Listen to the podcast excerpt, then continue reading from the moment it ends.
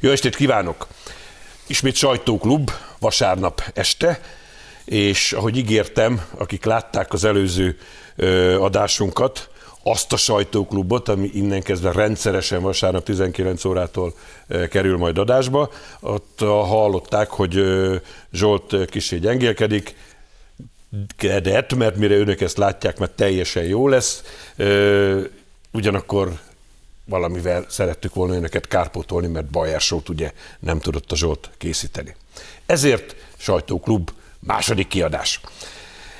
És hát kezdjünk már is egy, egy szomorú, ám de számunkra nagyon tanulságos és fontos dologgal, nem is olyan messze innen, bár már Európán kívül ismét dörögnek, dörögtek a fegyverek. Amikor a felvétel készül, akkor a kazak elnök azt mondta, hogy gyakorlatilag a legtöbb tartományban helyreállt az alkotmányos rend, ugyanakkor ennek rengeteg rendőr, rendfenntartó áldozata, és hát, ahogy ő fogalmazott, nagyon sok rendbontó is áldozatul esett ennek a rendteremtésnek.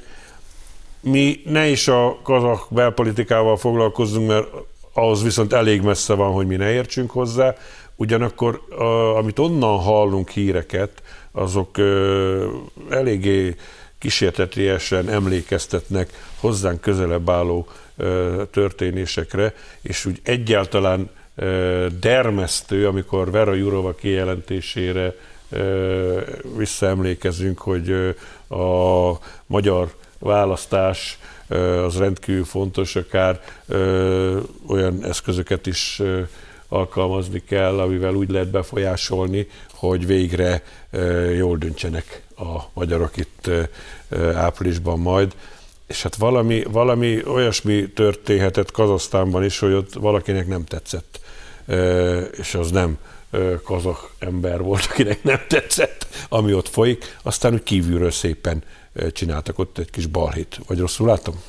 Nagyon jól látod, és egy adatot közölnék, mert amiben biztosak lettünk, azt a tényekbe, abból talán valamit kirajzolódik.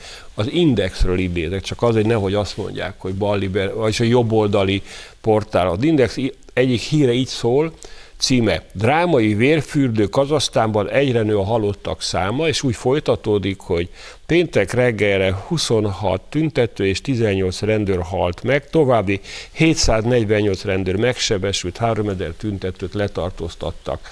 Vagyis rendőrök tömegesen halnak meg, és még nagyobb tömegben sebesülnek meg, adod a tüntetők jelentős mennyiségű fegyverrel rendelkeznek, és nem nehéz ráismerni, már írják is több helyütt is, hely, ottani szakértők, nem nehéz fölismerni, hogy a kievi eh, Majdan téren lezajlott eh, esemény sorozatra hasonlít, nem biztos, hogy ugyanaz a forgatókönyv, de hasonlít, hogy olyan brutális, eh, gyilkos zavargás és rendőrök tömege hanem úgy, hogy Kazasztánban nincs általános fegyverviselési jog, tehát ezek az emberek időben kellő mennyiségű fegyverhez juthattak.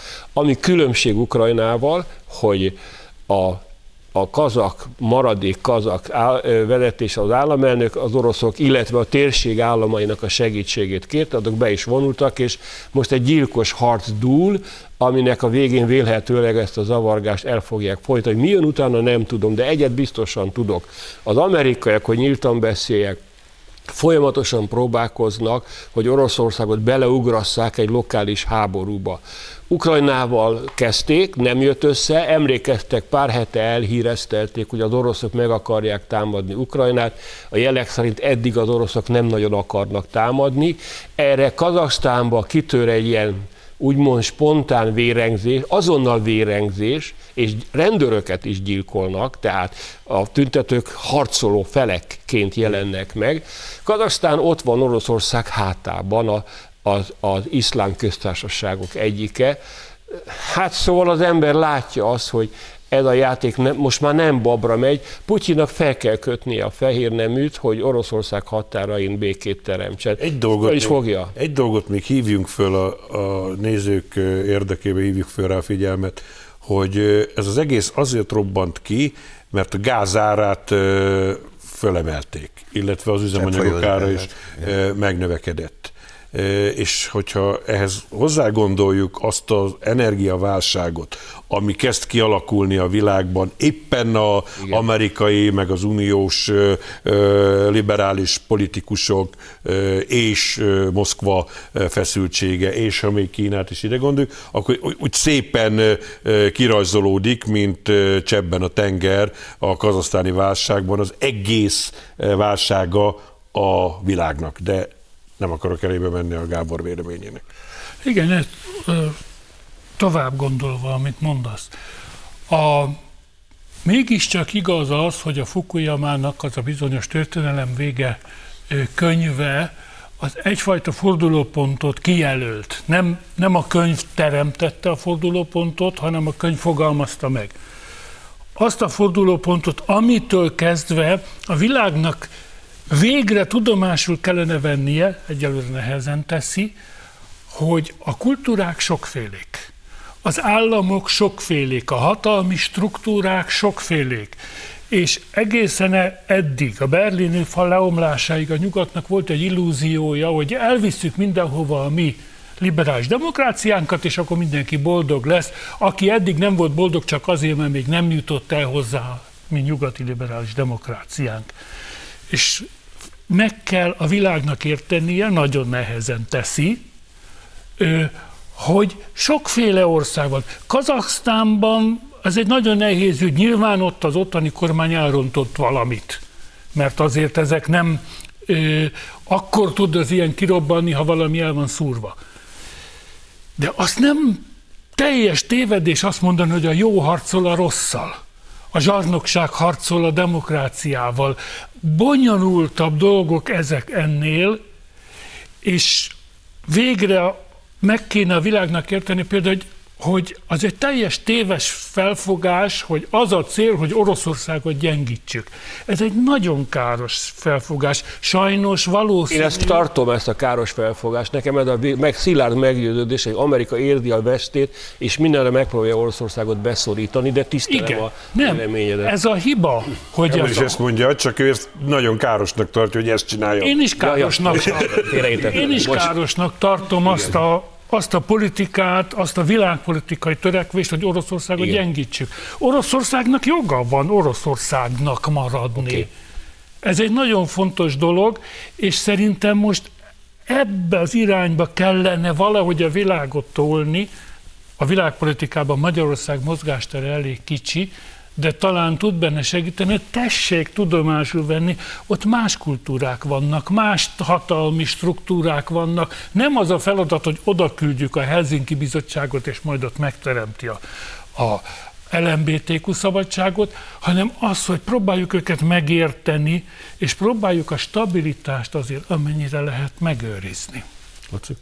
Hát én Kazaksztánnal úgy vagyok, mint Dávid Ibolya a focival, hogy annyira nem értek hozzá, de általános politikai eh, helyzetből kiindulva az a kormány elrontott ott valamit, felemelte a csöpfolyós eh, gázárát, amiben mindenki eh, járt, hát az, azt használták üzemanyagnak, de vajon ez valóban indokol-e normális esetben egy ilyenfajta ö, lázadást, ö, fegyverekkel az utcára menni, rendőrökre lőni, felgyújtani épületeket, tehát lehet, hogy valakik kihasználták ezt a egyébként jogos indulatot, feszültséget, mert ha mi visszaemlékszünk, nálunk is volt egy hasonló, ugye a taxis blokkád, de hát a, a, mégsem rohangáltak fegyverekkel itt az emberek, bár lehet, hogy néhányan szerettek volna.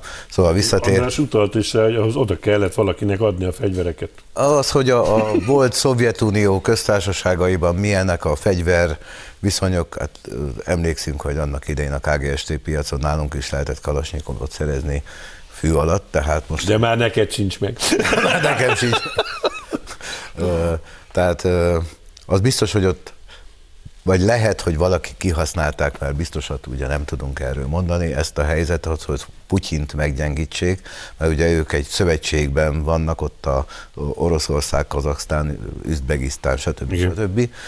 Mint egy kis... Kollektív mint biztonsági szerződés egy szervezete, olyasmi, NATO, mint a NATO, igen. És ahogy mondtátok már, ugye Amerikának mindenképpen az a célja, hogy Oroszországot minden áron meggyengíteni, és egy nagyon figyelmeztető jeleket lehet olvasni a világ sajtóban, hogy már célozgatnak arra, hogy jobb, ha Putyin felköti a gatyáját. Nem azért, hogy ott rendet teremtsen, hanem hogy mi lesz nála. Hogy vajon nála nem következik-e be valami hasonló.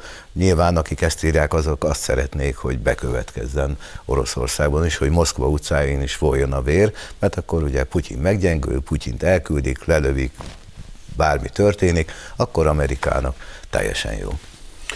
És ez nagyon-nagyon intő figyelmeztetés Magyarország számára is. Nem véletlenül utaltam arra, hogy európai politikusok körében, de szerintem amerikaiakat is tudnánk idézni, teljesen nyilvánvalóan beszélnek arról, hogy a magyar választásokba bele kell szólni, az befolyásolni kell, és hát jól ismerjük a baloldal befolyásolási módszereit, a lehető legjobb valamilyen társadalmi egyenlőtlenség, elégedetlenségre ráülni, azt kihasználva fölgerjeszteni odáig az indulatokat, hogy az bár a, a kormánynak a, a létét is veszélyeztesse. Láttunk ilyet Ausztriába, láttunk ilyet Romániába, láttunk ilyet Ukrajnába, amit legelőször András fölhozott példának. Egyszerűen elképesztő, hogy mit meg nem engednek maguknak. Amerika és az Európai Unió balliberális politikusai. Én még nem hallottam olyat, hogy jobboldali politikusok, vagy nemzeti gondolkodású emberek bárkihez el akarták volna vinni a nemzeti kormányzás nemes gondolatát ilyen eszközökkel. Szabad ne felejtsd, a Magyarországról lévén szó, már pedzegetik azt is a bal oldalon, nem tudom éppen ki mondta, hogy, hogy hát elég stabilnak tűnik most a Fidesz KDNP előnye, de hogy hát ez még változhat, mert előfordult már a világban, hogy például egy terrorcselekmény megváltoztatta éppen az embereknek a hozzáállását, és megbukott a kormánypárt. Mit akarnak itt? Laci, ehhez csatlakozni. Nagyon nehéz nem feltételezni, hogy létezhet egy olyan forgatókönyv, amelyik pontosan mondjuk így a smart power eszközrendszerével egy, egyes országokban megtámadja a demokratikus státuszkot, és megpróbálja erőszakosan megváltoztatni. Arab tavasz. Magyarországon három kísérlet volt. Első volt a taxis blokkád, ami, ami egy, egy szimpla áremelésből próbálta kirobbantani egy, egy polgári forradalmat. Nem sokon múlott, hogy összehozták. Aztán e, a André Goodfriend idején rendeztek egy olyan elégedetlenségi tüntetés sorozatot valami internet adó igen, kapcsán, igen. millióan ki, hirtelen kizúdultak az utcára, és ott a nagyon heves, cirk, egyik cirkusz a másikat követte, de aztán az egészet elsöpörte a migránsok áradata, és az egész adaktak, és Goodfriendit is elhúzták igen. a francba innen, és aztán jött 2006, amikor a Gyurcsány ráúszította a rendőröket a civil tüntetőkre október 23-án. Ezek azért Az volt a nálunk nem sikerült. példa, hogy, hogy meg lehet csinálni, bár hozzáteszem, szerencsénkre a magyar nép kevésbé hergelhet. Így van, nálunk nem sikerült. Igen. Az ukránoknál sikerült. És e, ne haragudjatok, de azt kell, hogy mondjam, hogy, hogy a kapitolium ostroma is egy olyan idegen zárvány Amerika testébe. Értelmetlen, brutális és kegyetlenül megváltoztatta a státuszkvót, mert ugyan megnyerte az egyik oldal a választást, de morálisan rendkívül vékony volt a legitimációja, mert hát az egész Amerika azt mondta, hogy egy orbitális csalás volt.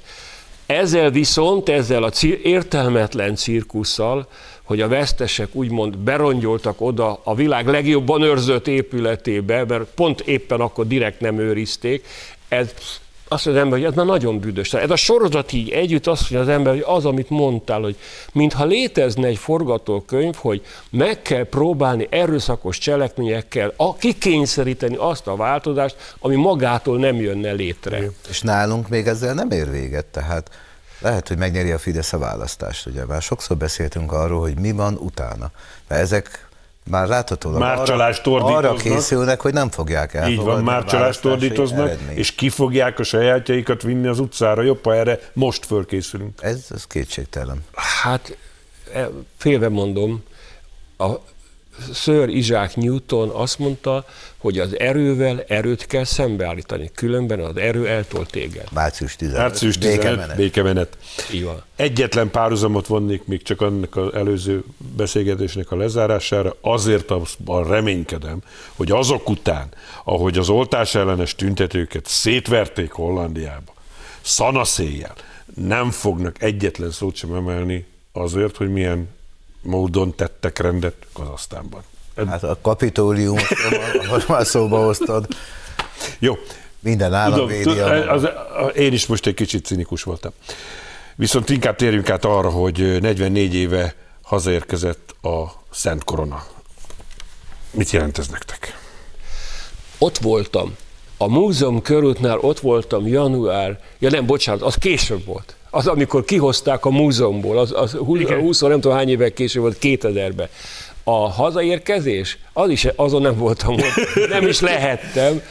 De Abban neked az jutott eszedbe róla, hogy igen, ott voltál igen, egy másik Mert amikor, amikor a, a méltóságát helyreálltatták, akkor ott Igen. voltam. Hogy eh, a, akkor született a fiam. Úgyhogy én ezt az évet nagyon eh, megszerettem, de mondja a Gábor, végül te vagy a történész, én úgy gondolom, hogy a korona hazatérése az nekünk egy olyan mentális gyógyulást eredményezett, amit még talán még ma sem fogunk fel, hogy milyen sokat jelent nekünk. Én na, azért emlékszem jól, Gödöllőre jártam Agrár Egyetemre, ott voltam koleszos, és ugye jöttek hírek, hogy jön a korona, és nagyon-nagyon szerettem volna elmenni. Miért? Töltekezni abból a, az ezer évből. Ez egy furcsa dolog, de volt bennem egy nagyon erős vágy, hogy, hogy valahogy ennek a, a átéljem azt a pillanatot, amikor ez a, ez a tárgy hazajön, és rettentően elkeserítő, nem is mérges voltam, elkeseredett voltam, hogy eldugták ezek a szemetek.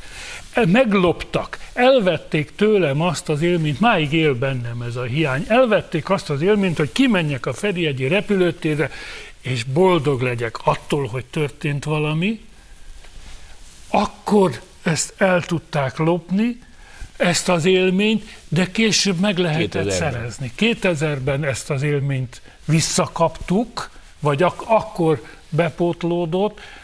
Ugye akkor volt egy, egy ambivalencia, hogy a Kádárnak vissza szabad-e adni a koronát. Nagyon helyes, hogy visszajött. Nem ő kapta meg, mi kaptuk meg. Mi kaptuk meg a koronát, a korona kapott meg minket, hát mi a Szent Korona országa vagyunk, voltunk és leszünk, tehát attól, hogy Amerikában vagy bárhol van a korona, az a miénk. Én nyilván nem voltam ott, amikor visszahozták, de amikor először láttam a parlamentben, pont erre gondoltam, hogy ez, ez igen, ez, ez egy olyan szentség, ami, ami vigyáz az országra. Csak félve kérdezem meg, most vajon visszaadnák-e az amerikaiak nekünk ezt a koronát? Vagy elvennék inkább? Igen, én, én is hagyosszam meg egy élményemet veletek is, meg a nézőkkel is. Én akkor középiskolás voltam. És arra emlékszem vissza, nagyon szomorúan, hogy nem emlékszem semmire.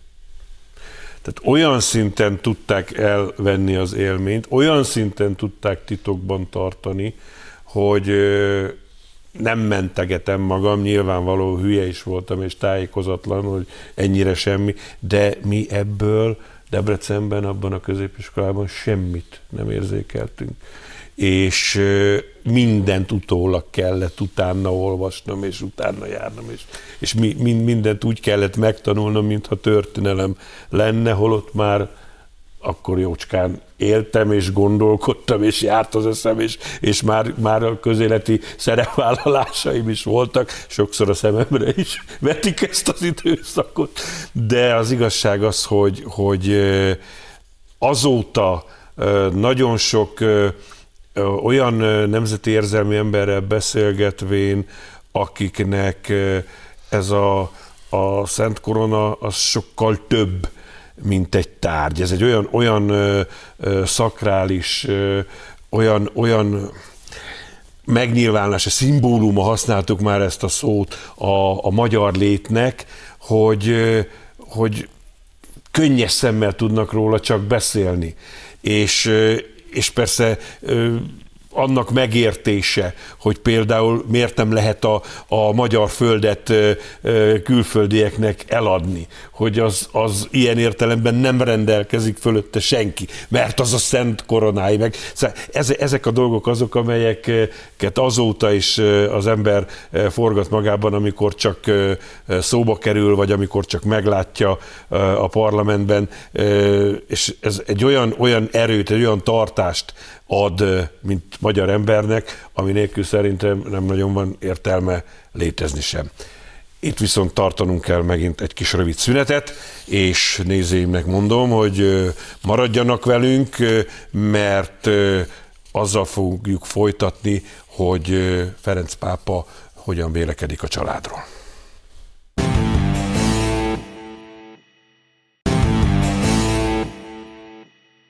Jó estét kívánok! Folytatódik a sajtóklub Bencsik Andrással, Bencsik Gáborral, Néző Lászlóval, és ezt a rendkívüli adást Gajdics Otto vezeti, és folytassuk azzal, amit megígértem az előző rész végén, hogy ismét a szülőség és a gyermekvállalás fontosságát emelte ki, és magasztalta Ferenc pápa a szokásos szerdai kihallgatásán, és egyben aggodalmát fejezte ki amiatt, hogy sokaknál a házi állatok foglalták el a gyermekek helyét közölte a Szentszék sajtószolgálata. Ehhez még csak egyetlen dolgot szeretnék hozzátenni, hogy Magyarországon köztársasági elnököt kell váltani, és akik arra jogosultak, az a politikai erő Novák Katalint, azt a politikust nevezte meg jelöltként, aki, hát ha lehet, akkor valami elképesztő munkát végzett a magyar családok megsegítése és felemelése érdekében. Gondolkodjunk el erről, kissé András, te hogy látod? Ugye Ferenc pápával az ember most már nagyon óvatos, mert kezdetben volt egy időszak, amikor általában inkább elutasította az ember, mert hogy a migránsokat, hogy fogadjátok be, ez nem tetszett. Ugyanakkor többször hangsúlyozottan a család, a, a természetes emberi létezés mellett teszi le a voksot. Ugye Budapesten azt mondta, hogy a család az apa, anya, gyerek, pont most pedig a gyerekvállalást biztatja, vagyis ő az első közéleti szereplő, hiszen ő egy államfő a, a maga mód, nem csak egyházfő, hanem államfő is. Ferenc pápa az első Európában, aki kimeri mondani azt, hogy a európai demográfiai viszonyok kulcsa az, hogy nem születik elég gyerek, és e tekintetben ez a megszólalása sokkal több. Tehát Orbán Viktor mellett vagy után most már a katolikus egyház fő is, mint, mint egyházi és állami méltóság kinyilvánította azon szilárd álláspontját, hogy gyerekekre van szükség. Én ezt eh, nagyon örülök neki, és nagyon fontosnak tartom. Gábor. Ugye a, most már visszatérően a pápa használja azt a kifejezést, hogy demográfiai tél, hogy Európa demográfiai télben él. És ez tényleg borzasztó, mert azt látjuk, hogy a balliberális, ne, is nehezen, nehezen is megfogalmazható ideológia valójában az önzés ideológiája. Mert ugye a gyereket nem lehet ott, otthon hagyni, nem lehet elmenni bulizni, nem lehet elmenni tüntikézni, hogy ma, ma este már befejeztem a a, a kutyát, macskát azt otthon lehet, be lehet zárni az ajtót, és ott lehet hagyni egy napra, és akár kikészíti neki az ember a kaját. Ö, valójában a pápa nagyon fontos dolgot mond ki, hogy az önzés kultúrájával szemben a szeretet kultúráját kellene visszahozni, hiszen a gyerekre nem csak a társadalomnak van szüksége, hogy legyen, aki aki működteti az országot, amikor mi öregek leszünk, hanem nekünk van szükségünk, hát semmivel nem pótolható ö, gazdagságot ad az ember életének, hogyha gyerekei vannak, és utána unokái vannak, és dédunokái vannak, és hát nincs, ami ezt ö, kipótolhatná. nagyon rossz irányba fordult a nyugat, azzal, hogy még ideológiát is gyárta arra, hogy nem kell a gyerek, mert a lábnyom, meg a klíma, Túl meg a... sok széndiokszidot termel. Túl, ugye a férfiak még többet is, mint a nők, az, az még egy külön, a fehér férfi meg már az egészen sok széndiokszidot fúj. Ezzel szembe egy nagyon fontos dolog, hogy igen, a pápa, akivel néha vitatkozzunk, néha nem értünk egyet most teljes mértékben, elmondja azt, hogy gyerekekkel kell élni. Ez a világ normális Igen. sora. Persze kiszabad mondani, hogy kell egyfajta felelős magatartás. Tehát ne neveljen hadgyereket, akinek nincs pénze kettőre se.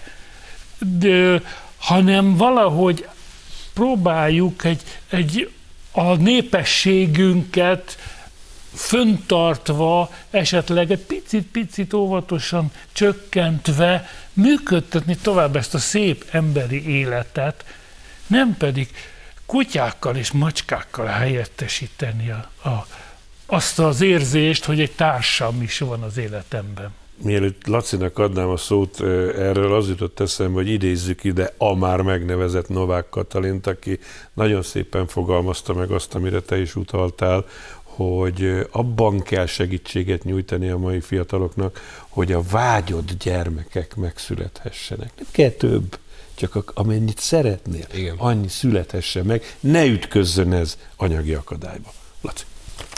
A pápáról. Azt mondják egyesek, nem tudom igazuk van-e egyébként, hogy a pápa budapesti látogatása sokat változtatott magán a pápán is. Mm. Az elmúlt három hónapban, ha visszaemlékeztek, azért nagyon komoly ö, nyilatkozatokat tett a pápa, szóban, írásban, ö, a, olyan kérdésekben, amelyek számunkra, magyarok számára fontosak.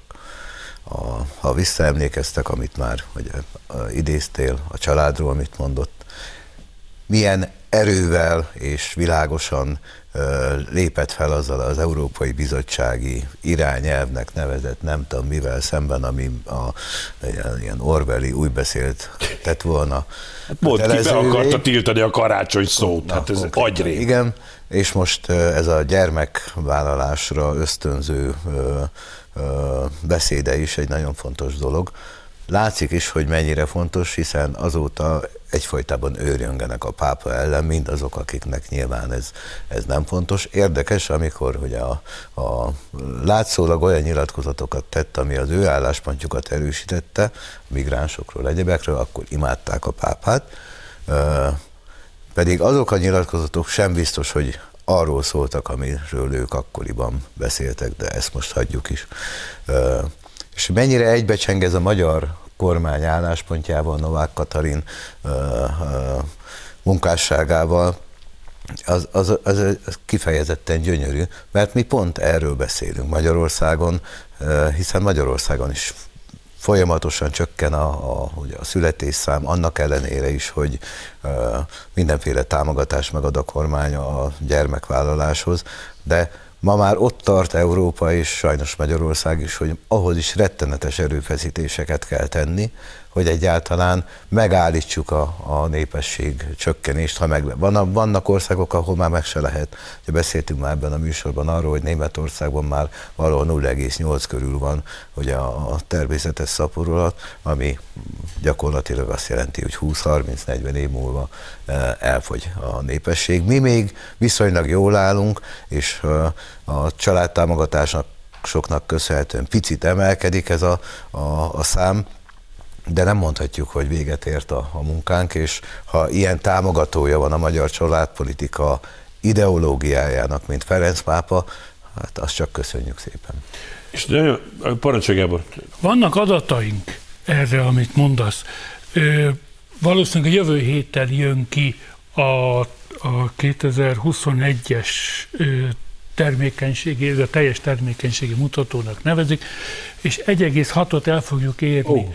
Ami egy nagyon komoly teljesítmény, ne feledjük, 2011-ben az már a Fidesz kormány, de ugye a gyerekek nem másnap születnek, hogy a, a kormány hivatalba lép, 1,23-mal évszázados mélypontra. Hmm.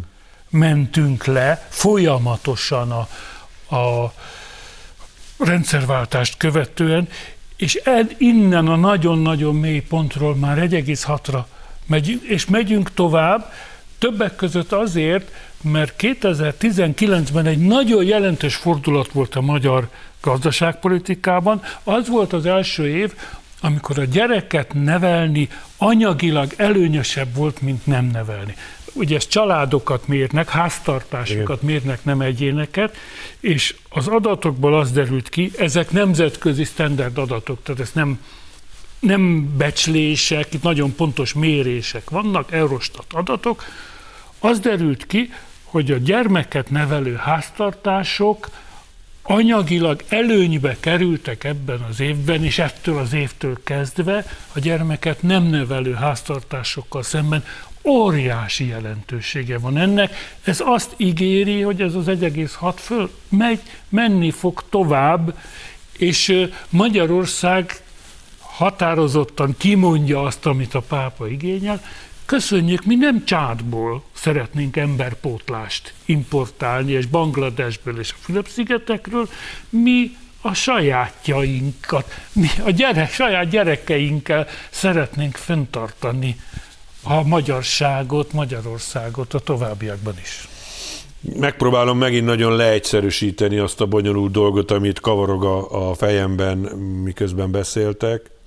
Van tehát akkor a globalista politika, amelyik a demográfiai problémát egyértelműen a migrációval akarja megoldani, és van a szuverenista, patrióta, nemzeti politiká, politika és politikák a környező országokban, akik pedig a családok védelme, megerősítése és a gyermekvállalásban látják ennek a problémának a megoldását. Le lehet ezt így egyszerűsíteni? Szerintem le, és ha szabad, a Ferenc Pápa Gábor idézte a demográfiai tél eh, megneve, meghatározását, én egy másik hasonlattal élnék. Nekem úgy tűnik Európa jelen állapotában, benne a fehér civilizációval, mint egy rendkívül széles folyó, amin elkezdtek úszni az itt élők, és így szól a, a törvény, hogy aki átér, túlél. Aki eléri a túlpartot és kimászik, magyarként, németként, hollandként vagy franciánként, az túlél, folytatja az életét. Ez a túlpart nincs a nagyon messze van, de nem túl nagyon messze. Valahol a, a, ennek az évszázadnak a derekán, vagy a legrosszabb, vagy legjobb a második felében van a túlpart. És lesznek, akik nem érnek át. Tehát ez egy kegyetlen, könyörtelen dolog, hogy úszunk, úszunk itt Európába, el akarjuk érni a, a biztos. Mi magyarok elérjük. Úgy tűnik most már szinte biztos, mert amit a Gábor mondott, ez egy kulcselem, hogy ma már jobb üzlet gyereket vállalni egy család számára, jobb életet biztos, magasabb életszínvonalat biztosít, mint nem vállalni. Sok fiatal ember számára ezek a bizonyos vágyott gyerekek, akit idéztetek a ezek a vágyott gyerekek meg fognak születni, és bizonyságul szolgálnak, hogy tényleg jobb így élni, jobb dolog gyerekkel élni, és ráadásul anyagilag is nagyobb biztonság. Tehát mi átérünk a túlpartra.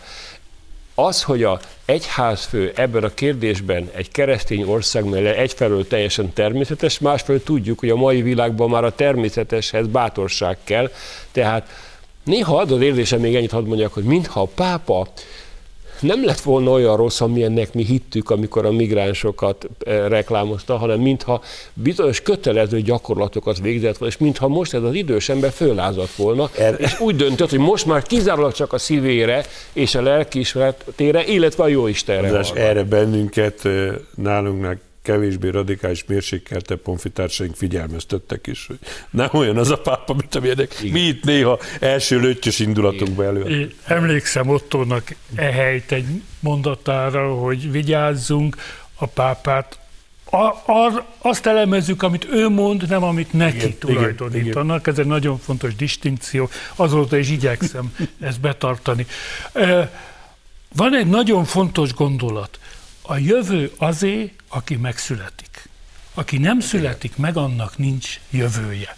Ezt Nyugat-Európa még borzasztó nehezen fogja föl, hogy a, a jövőnk ről, a, az országunk jövőjéről van szó. És én nem azt mondanám, hogy a globalisták azt mondják, hogy migránsokkal ö, kell pótolni az embervesztességet, inkább azt mondanám, hogy beletöröttek, elfogadták, úgy tekintik, hogy a migráns, a, a demográfiai válság ellen nincs mit tenni. Ez egyfajta beletörődés. Németországban is van családtámogatás, természetesen Franciaországban is, nyugat-európai országokban is léteznek kedvezmények, adókedvezmények, családtámogatási módszerek. De az egész mögött azt érzékeli az ember, hogy ez egyfajta önfeladás van. Nincs mit ezzel tezni, ez a sors így hozta, éljünk, tudom, vegyük tudomásul, tanuljunk meg együtt élni vele. És ezzel szemben szerintem a helyes válasz a magyar, és a pápa nagyon jó, hogy ebben minket támogat, nem vagyunk hajlandók tudomásul venni. Nem fogadjuk el, hogy önzőnek kell lennie, és gyerek nélkül kell élni az életet. Nem fogadjuk el. Mi azt mondjuk, hogy az a normális, teljes értékű élet, mutatis mutandis, aki megváltoztatandók megváltoztatással, aki papnak megy és szerzetes nőnek, az nyilván, meg aki az, az életét mások szolgálatára áldozza, nyilván ő nem nevel gyereket, de alapesetben az a normális élet, ha gyerekekkel élünk, a mi gyerekeinkkel élünk együtt, és nekik nyitjuk meg a jövőnek a kapuját. Laci? Azt mondtad, hogy önfeladás, de tovább mennék én ettől, ez, ez öngyilkosság. Mert minden élőlénynek alapvető ö, funkciója az evés-hívás, meg a, a szaporodás, a, a túlélés, nem csak a, az egyén, hanem a faj szempontjából is. De aki lemond, az a nemzet, amelyik lemond arról, hogy megállítsa, vagy, vagy ö, ö, valamit tegyen a, a népességfogyás ellen, az öngyilkosságot követel az, az, az, azzal nem lehet mit kezdeni. Eszembe jut a híres Deáki mondás, amit a sors elvesz, azt vissza lehet szerezni, de amiről te lemondasz, az soha többet nem kapod vissza. Na most mi, mi nem mondunk le erről, tehát mi még nem vagyunk, nem akarunk nemzeti öngyilkosságot, pedig ha visszaemlékeztek, az öngyilkosság Magyarországon egyfajta népbetegség volt egykor, de úgy látszik most a nemzet felébredt, és nem akarunk öngyilkosok lenni, nem akarjuk, hogy a magyar nemzet elfogjon, ahogy el fog fogyni akárki, akármit mond a német nemzet, mert el fognak fogyni. Mi ha így folytatjuk tovább, akkor nem fogunk elfogyni, bár még ez az 1,6 is nagyon kevés ahhoz, hogy megállítsuk a népesség csökkenést. A, a növekedésed meg 2, nem is tudom mennyi kellene. 2,1. De hát, ha egyszer elérjük azt is. Mert nemrég beszélgettem a Gyopáros Alpár kormány biztossal, és örömmel számolt be róla, például, hogy Magyarországon Egyre több bölcsődét kell építeni vidéken is, mert egyre több gyerek születik, a, köszönhetően a családtámogatásoknak, a falusicsoknak, az egyéb, meg az, hogy a, a kormány nem csak arra figyelt, hogy szülessenek a gyerekek, hanem azoknak a gyerekeknek legyen hova menni, óvodába, iskolába, a, abban a, azon a településen, ahol megszületik a gyerek, ott legyen orvosi rendelő, legyen orvos, legyen felújítva, legyen út, amivel be lehet menni esetleg a városba. Tehát ez egy nagyon komplex és bonyolult dolog fenntartani és működtetni ezt a rendszert, de, de mondom, úgy tűnik, hogy ennek van értelme, mert születnek a gyerekek, bölcsődéket kell építeni, óvodákat kell építeni, bővíteni, iskolákat kell építeni, tornacsarnokokat, uszodákat, hogy egészségben és normálisan fel tudjanak nőni azok a vágyott gyerekek, amelyek végre meg tudnak születni, mert valóban valamikor a gyerekvállalás egyenlő volt a szegénység vállalásával. Volt még Ferenc pápának egy nagyon izgalmas mondata, ami hozzátartozik ahhoz a felsoroláshoz, amikor te elkezdted Gábor mondani, hogy kik azok, akik önként lemondanak a gyermekvállalásról valami nemesebb, magasztosabb cél érdekében.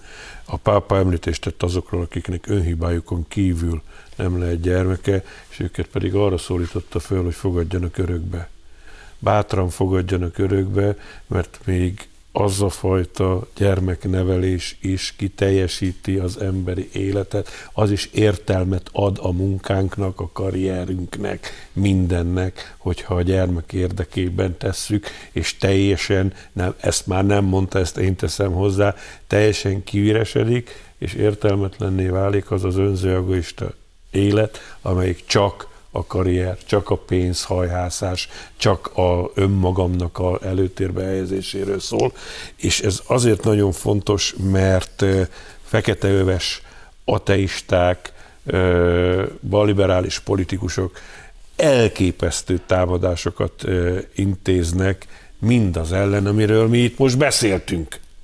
Tehát, mintha nem egy bolygón élnénk.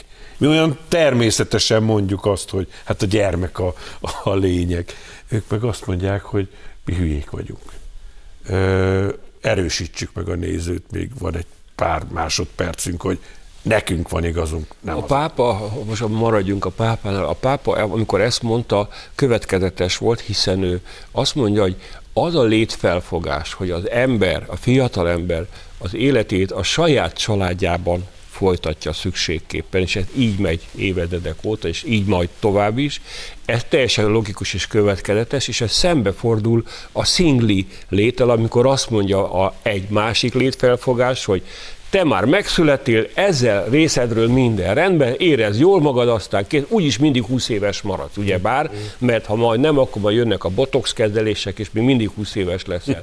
Ez a torz létfelfogással állítja szembe a pápa az organikus létfelfogás, ebbe van a mi reménységünk. Elnézést kérek mindenkitől, de le, lejárt közben a műsoridőnk, és azt még mindenképpen el akartam mondani, hogy szerkesztőnk még magyar hírlapos újságíró korábban írt egy cikket Cameron Diazról, aki bőszen hirdette, hogy ő neki aztán soha nem lesz gyereke, őt az akadályozza a karrierben, ő teljes, ő kiteljesedett életet él, színésztőként hagyják őt ezzel a hülyességgel békét. Amikor a cikk megszületett, akkor született meg Cameron Diaz az első gyermeke is. Erről ennyit. Nézőimnek köszönöm a figyelmet, nektek köszönöm az aktív részvételt, és kívánom mindenkinek, hogy tanulja meg, 19 óra vasárnap a Sajtóklub. Jövő héten jövünk a viszontlátásra.